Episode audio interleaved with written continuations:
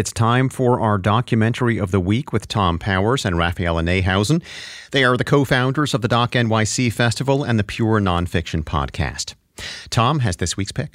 Growing up as a Chinese American in the 1950s, Ben Fong-Torres found an escape from racism listening to rock and roll. Inside that jukebox, there were no racial borders, no segregation. Rock and roll was an equalizer.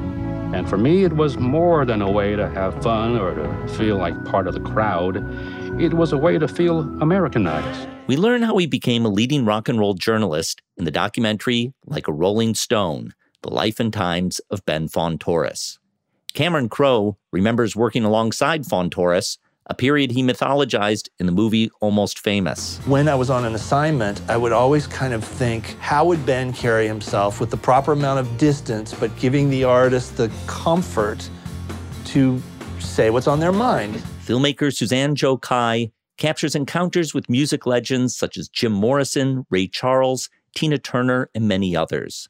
But she also reveals Fong-Torres' personal story, including the murder of his brother in San Francisco's Chinatown in the early 1970s. But it's all right, Ma. It's life and life only.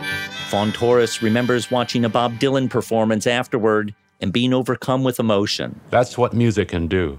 Just like Dylan's earlier performances, his song I heard that evening spoke to my loss.